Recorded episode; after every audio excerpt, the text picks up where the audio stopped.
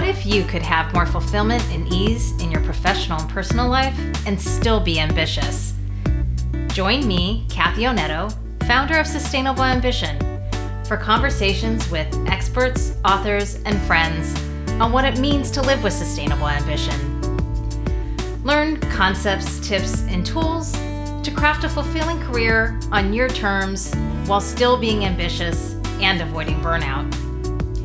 For show notes from this episode, visit sustainableambition.com slash podcast. Now, let's learn more to help you craft your career to support your life from decade to decade. On to today's conversation.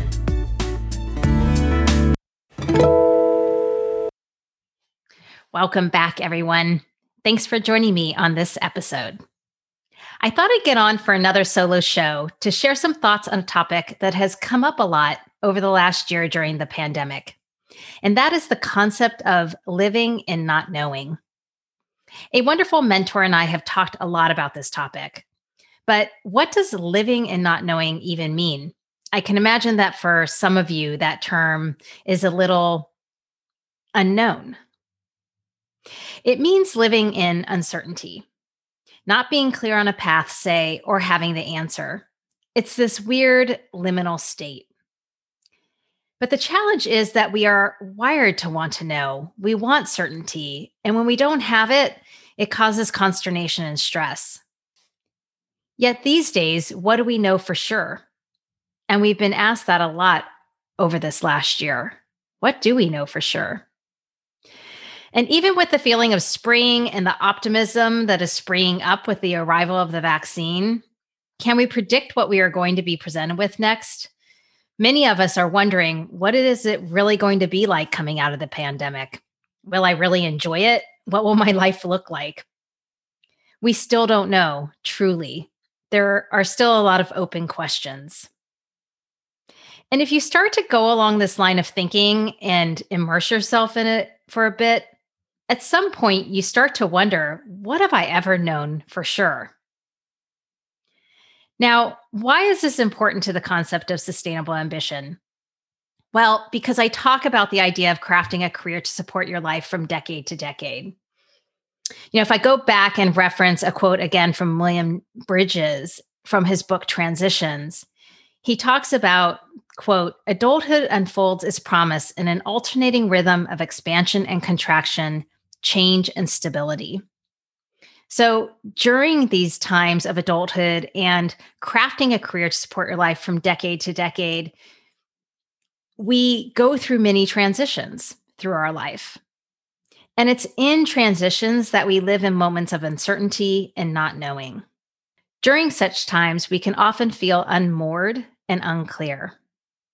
My mentor knows that I've lived in a liminal state of not knowing at different periods in my life during which I was navigating where I wanted to go with my career, how I wanted to shape my life. And while such times have been hard, I've gotten through them and I've actually relished many moments and experiences during such challenging growth stages. My mentor stated uh, one time this past year that I must have learning to share that might be helpful to others being called to live now and so much not knowing. So I'm being open here and sharing with you what has helped me navigate uncertain and sometimes rocky times. So, what I'm going to share in this ap- episode is actually content that was inspired by an article I wrote at the end of last year titled A Guide to Living and Not Knowing. And I'm going to cover 15 lessons or insights or actions, really, that I suggest to survive and thrive during uncertainty and growth stages.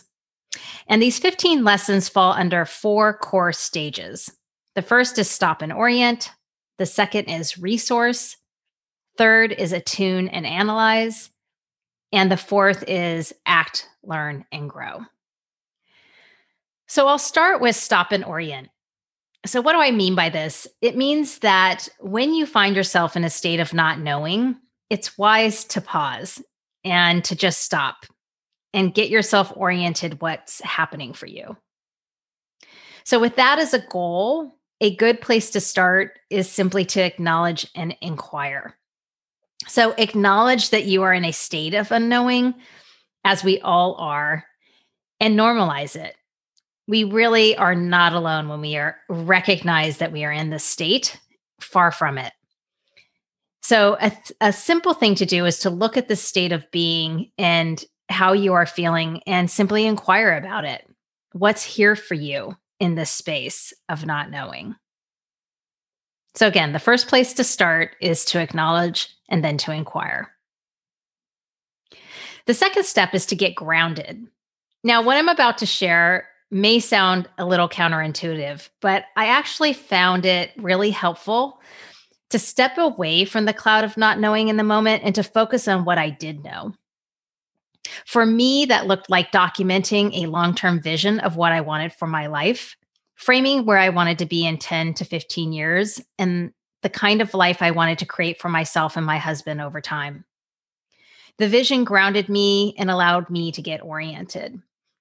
My further out goals were much more clear to me than what I should be doing in the short term.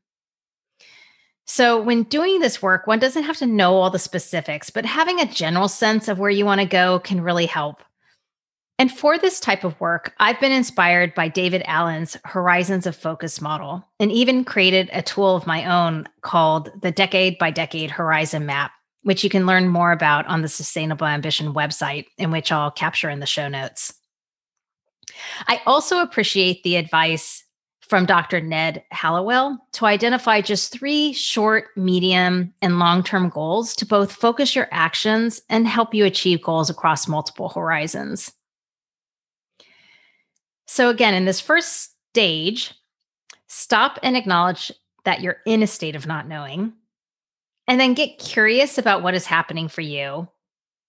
And then orient by finding some grounding by doing long term visioning and ide- identifying, I might even say, some big, hairy, audacious goals for your life that feel rich and resonant for you. And hopefully, by doing that, you can at least start to orient yourself and get grounded in a state of uncertainty. So, the next stage I call is resource. So, what I mean by this is resource yourself. and so, this is about how you will give yourself the energy and support to sustain yourself during this time. Being in not knowing can be stressful and taxing, sorry to say. And people probably have been experiencing this yourselves during this time of the pandemic. So, the third lesson on the list, which falls under this resource stage, is build resilience.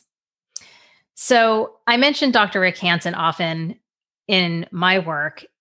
And I had the pleasure of taking a class with him on the science and practice of resilience.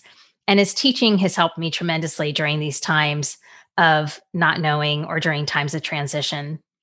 He has a book on the topic, and I also love his Being Well podcast and highly recommend the first couple of seasons that can inform managing through this stage and building res- resilience.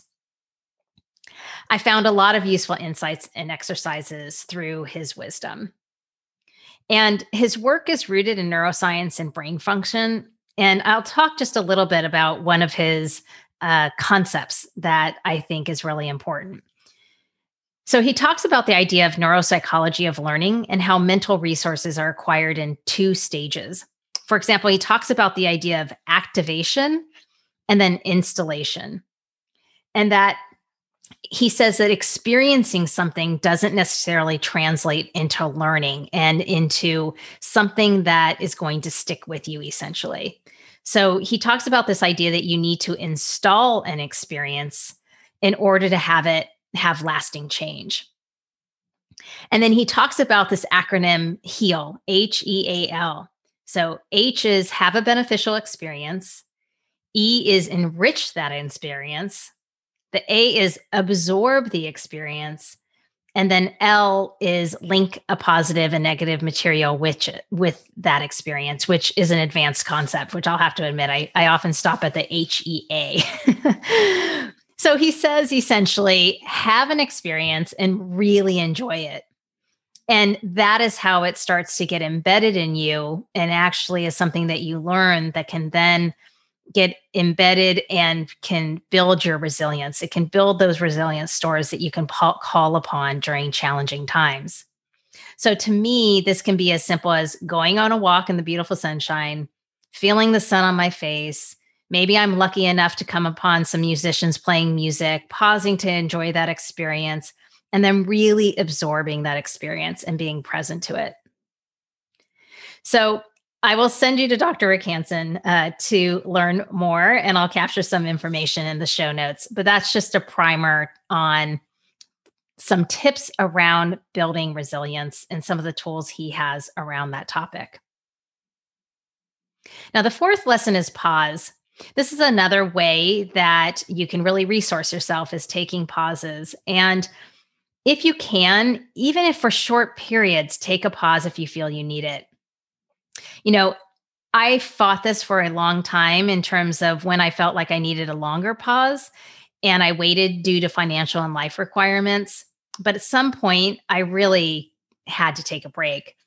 And I was responsible about it. I sh- certainly made sure I had savings, made sure I had a plan, and I advise anyone to be financially responsible if they take an extended break.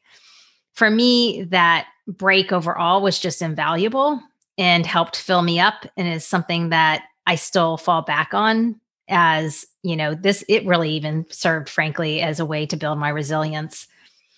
And then if you are taking a break, a big point here, even if you're just taking a long weekend, be really present to it. I really can't state the importance of this enough. Fretting about things during a break is not going to manifest the answer. Believe me, because I've tried. and all fretting did was diminish moments of my pause instead of me really experiencing it fully and soaking it in. I did that much of the time, but I could have done it even more all of the time of just being truly present, letting some of those answers come to me when the time was right, as opposed to fretting and trying to force it. David Brown and I talked about this in episode nine, about which I was asking him about he and his wife's experience traveling for a year. And his wife, Alexandra, noted in their book about how three months before the end of their trip, she went ahead and started to consider work upon return. And she writes that it was her biggest single regret of the trip. You know, it was this not staying present in the moment, not staying in the experience that you're having in the moment, and instead starting to get your mind triggered into another state. And it can really have some negative consequences of not allowing that pause you're taking to have the full impact that you want it to.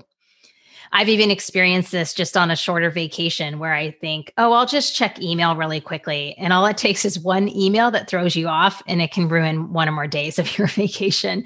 And I just don't know that it's worth it. So I want to reiterate here too that it's important to think that pauses um, don't have to be long. I have an article on my website under the How to Sabbatical Guide that talks about how to take pauses of different lengths. So just remember yes, it's it's brilliant if you can take a longer break, but really it's important for us all to learn how to take pauses of different lengths. Remember, even taking 1 minute to take 3 to 5 deep breaths can give you a reset. Or taking a 10 to 15 minute walk in the sunshine. So, please don't make pauses feel insurmountable like you can't ever fit them in. You you really can and they can be impactful. So, lesson number five is seek wisdom and guidance. During growth stages, I personally look to others for wisdom. You know, why think you have to figure it out all on your own? And I personally love to learn. So I read a lot and listen to a lot of podcasts, seeking inspiration to guide me. Books of particular note uh, are When the Heart Waits by Sue Monk Kidd, Transitions that I mentioned earlier by William Bridges, and Comfortable with Uncertainty by Pema Chodron. And podcasts of note are Oprah's Super Soul Conversations, the Pivot podcast with Jenny Blake, and Being Well with, of course, Dr. Rick Hanson, amongst many others generally interesting like topics that over time have fed my curiosity and soul. Finally, I've have also found it invaluable at key stages to work with an executive and career coach. And I think having a guide during times of transition who is dedicated to being your champion and a sounding board may seem like an indulgence, but it's quite helpful and valuable. And, you know, my own experiences have led me to this type of work myself. But I, I do think if you can afford it, it is something that can be super helpful during challenging times or going through transitions to have that support. Now, another way to build up a support system, and that's lesson number six, is through a wonderful group of friends and family and having a supportive partner. You know, for me, I can't say how important having this type of group has been to me during periods of unknowing. So I'd encourage you to surround yourself with a community of people who will support you and have your back so you can confidently progress forward. It's also interesting and important to consider finding a group going through a similar experience so you can know you're not alone and will be supported. Several years ago, in a training on designing and leading change at the Grove Consultants Internationals, the instructors shared a cultural anthropology concept of communitas, which means a community experiencing a transition at the same time. And they talked about how helpful this type of group can be while going through a change. It's like a, a rite of passage. And I found having the right community support during such times can really be invaluable. I also learned for myself, and you might be different, but for me, what I learned is that I really appreciate being with people who are creative and innovative, leading to generative conversations that are energizing and fun. So I'd encourage you to pay attention to the types of conversations that fuel you and seek out and move towards those individuals with whom conversations are generative for you and enjoyable. You know, Brene Brown on a podcast at the end of last year with Tim Ferriss and Dax Shepard talked about how we are heavily peer influenced and that we take on the energy of those around us. With that in mind, I'd like to remind us that our attention is precious. Our creative energy needs to be fueled and our attitudes need to be protected. So, really think about who do you want to bring into your inspiration and support circle during such transition times? Whose energy, thoughts, and inspiration do you want around you? Next, in lesson number seven, is lower your anxiety. So, it's not unusual for anxiety to rear its head during times of uncertainty and when you feel off balance. As I mentioned earlier, being and not knowing can be stressful and taxing. So, not too surprising again that anxiety shows up I personally found it helpful to have at hand a list of anxiety medicine, if you will, my anxiety prescription that I could take when my anxiety flared up.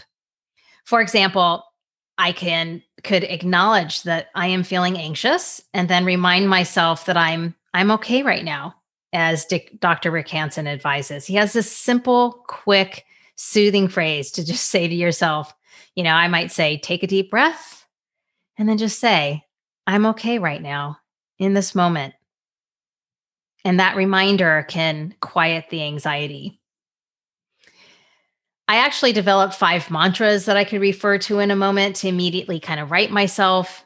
You know, I also took um, and continue to rely on a few other actions like shifting my energy by getting out into nature and comforting myself with a walk in the park, remembering that anxiety is the flip side of excitement. So I asked myself if I can reframe my anxiety to be about excitement. And then simply sometimes asking myself like what's what's the worst that can happen, right? And realizing that I can get through that too. And then I just want to say also to bring breathing back again. Don't forget breathing. I just saw on Instagram recently Arianna Huffington shared this beautiful video of a young boy about six years old coaching his younger toddler brother to calm down during a tantrum by taking him through just a couple of deep breaths. It was so beautiful and it totally worked. So remember, that's really a simple tool that we can we often forget about that is easily at our disposal to calm our anxiety. And I encourage you to cuz we all experience anxiety at times I encourage you to come up with your own anxiety prescription and toolkit. Finally, as lesson number eight in the section of resourcing yourself, be kind and compassionate to yourself. I'll admit, I still have to remind myself of this, but it's really important. A lot of people have written and spoken about the power of self compassion. We often are much harder on ourselves than we are on others. So you should ask yourself Would I say this to my best friend? Likely no. so practice being kind to yourself and showing yourself some compassion during these difficult times of not knowing because they are challenging. So after you've stopped and oriented yourself, then resourced, now you can attune and analyze. This is the next step before you get into action. It's the thinking and analyzing stage. So, lesson number nine in this stage is first do the work. You know, so I think there are two sides of being and not knowing. On the one hand, I don't think you can be passive and just assume that the universe will take care of all. You have to be actively engaged in finding your way to some sense of clarity in the moment. So it's important to do the work to know yourself. Mihaly Csikszentmihalyi states in his book Flow, quote, these seemingly easy questions are almost impossible to answer for someone who has lost touch with his own experience. If a person is not bothered to find out what he wants, if his attention is so wrapped up in external goals that he fails to notice his own feelings, then he cannot plan action meaningfully. I so agree with this one of the things that comes up a lot during career transitions in particular is that people just don't know themselves. They seem lost. So you need to do the work to get attuned to yourself. Allow yourself time to contemplate, reflect, and stay in inquiry on what's taking shape right now. This is also where pauses come into play and can really give you that space that you might need to tune into yourself. So the next lesson, number 10, is surrender. It's the flip side of lesson number nine, doing the work. As I said, there are two sides of being and not knowing. And sometimes all the work in the world ends up being futile. I was listening to a Pivot podcast episode with Jenny Blake, and she helped unblock me with this concept of surrender and asking the universe to show me the way. I had been struggling with the project and had not had a clear vision that resonates despite a lot of effort in trying to define it. And then in one moment, I was given permission to surrender and let the universe show me the way. Immediately, my heart lightened and I brightened. Oh my gosh, can I do this? Can I let this go? Can I just surrender? So the burden had been lifted to figure it out in this case, my working at it wasn't bringing me to knowing. It was just time for me to surrender and to put that particular question and project down, to wait for the insight to show up, to wait for this path to show itself while I'm progressing other activities forward. And then, you know, if that path becomes clear, then I can pick the work back up. Or perhaps I surrender it altogether you know, sometimes periods of not knowing require us to pause and slow down. The answers don't always come on what we think is supposed to be the timetable. And at times, the lesson actually is to let go of what was. So surrender. Finally, in this stage, lesson number 11 is to follow your curiosity and attention. Two questions have helped me during times of not knowing and have helped friends when I've shared them with them, these questions with them as well. These questions have really helped get them unstuck when they feel like they have to have an answer. So instead, ask during these times, what am I curious about right now? And what has my attention right now? Just start there. In doing so, like just indulge in what's present for you at this moment. Another thing you can do as part of this inquiry is to also look back in your history and look at past experiences and see if you can find threads that connect to your current curiosities and what is holding your attention right now. Is there more insight there when you do so? So follow your curiosity and attention. Okay, so the final stage is act, learn, and grow after you've stopped and oriented yourself, you've gotten resourced, and then you've tuned into yourself, now you can get into action.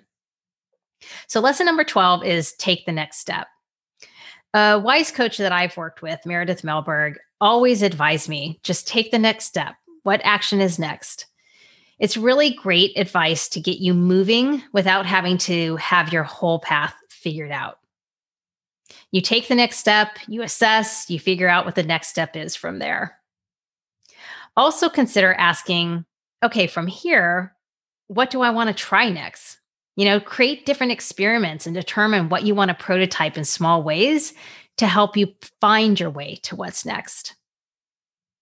And then as Adam Grant, the well-known organizational psychologist wrote, quote, uncertainty is hope disguised as dread. The best antidote to anxiety isn't calm, it isn't distraction, it is action. So I encourage you, take the next step. Lesson number 13 is to reframe failure. You know, during these liminal times, during transition times, these times of uncertainty, frankly, as with most of life, we have to accept that there will be setbacks. But I, like many others, don't really like the word failure. And my favorite quote around this is from Oprah, who said, quote, there is no such thing as failure. Failure is just life trying to move us in another direction. I so love this. So as you try things during a time of unknowing and they don't go as planned, don't be critical of yourself. Take it as learning and life pushing you in the next direction.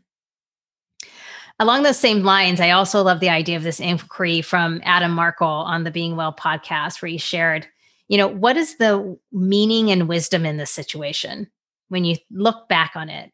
And this perspective as well, like, I failed, good. It means I can go find something better and more interesting. You know, that's so great, right? Like, okay, you failed at something. Who cares? Like, maybe that just wasn't right for you. So, like, go find something better and more interesting that really resonates with you. You know, and then another wise coach I've worked with in the past says, you know, what's the gift and opportunity in this moment? You know, so there's really these, in all of these examples, a sharing of how do you reframe failure, failure in quotes, because again, I hate that word, to make it more powerful for yourself and to see it as information. It's just information that can push you in the next direction. Then, lesson number 14 is look for alignment. You know, there will be moments when a vision, a plan, the path actually starts to show itself. And you need to really pay attention to the signals where life moments start to line up and where they don't. So, like, where are you feeling the momentum? Where do you feel like you're continuing to walk into walls? Like, pay attention to that sometimes you'll feel so much dissonance and friction. Like, and if that's the case, you know, that's probably not the path. Versus where do things become a little bit easier? Where are things flowing? Pay attention to that. Finally, lesson number 15 be motivated by growth and learning. This is becoming a really important concept for me because I think as grown-ups, we forget that we have to learn new things and that when we get on a new growth curve, it can be uncomfortable. So I shared this on my last solo show, a quote from Marie Forleo that really stuck with me last year and has continued to galvanize me. She shared how living being on the edge of growth is the best place to be. Now, as I shared before, I know that growth and learning is one of my top values. So at different times I was asking myself after I, you know, heard this from her, why am I fighting being in a deep stage of growth, even if it is uncomfortable? And then she said, quote, choose growth and learning over comfort and certainty. Yes, that so resonated with me. you know, did I want comfort and certainty? Yes, of course I did. You know, I stability is one of my other core values. But did I want that in sacrifice of growth and learning? Absolutely not. You know, if you are comfortable and certain, you aren't necessarily on a growth curve. And to me, you know, I would hope and I would encourage you to lean in to growing and learning. Another thing that has really stuck with me around this idea of growth and learning is something that my mentor has shared with me. This idea and how she kind of frames it is goes like this Are you certain of what's next? Me, no. Well, good. That means there are all kinds of possibilities. What a beautiful reframe. Knowing means certainty. means one path. Not knowing means uncertainty and a world of possibility. Wow. I love it. I'm all for that. A world of possibility. That sounds really amazing. And we forget that knowing can put us in a box. Not knowing opens up possibilities. And that's where growth and learning can reside. So I know living and not knowing isn't easy and it can be quite uncomfortable, as I've mentioned a couple times. So I hope that sharing some of these insights and tools that have provided me with guidance and relief can help you in finding some peace as well. And can also give you some enrichment and joy as we all wade through this time of uncertainty. So I encourage you to remember to accept your current state, resource yourself to have resilience and grit to get through the uncertain time, do the work to get attuned to yourself and be present in to what's taking shape for you, and then get into action to find your way through. Because in the end, while periods of not knowing have been some of the toughest for me, they've also been some of the most enriching of my life. And I really wish the same for you.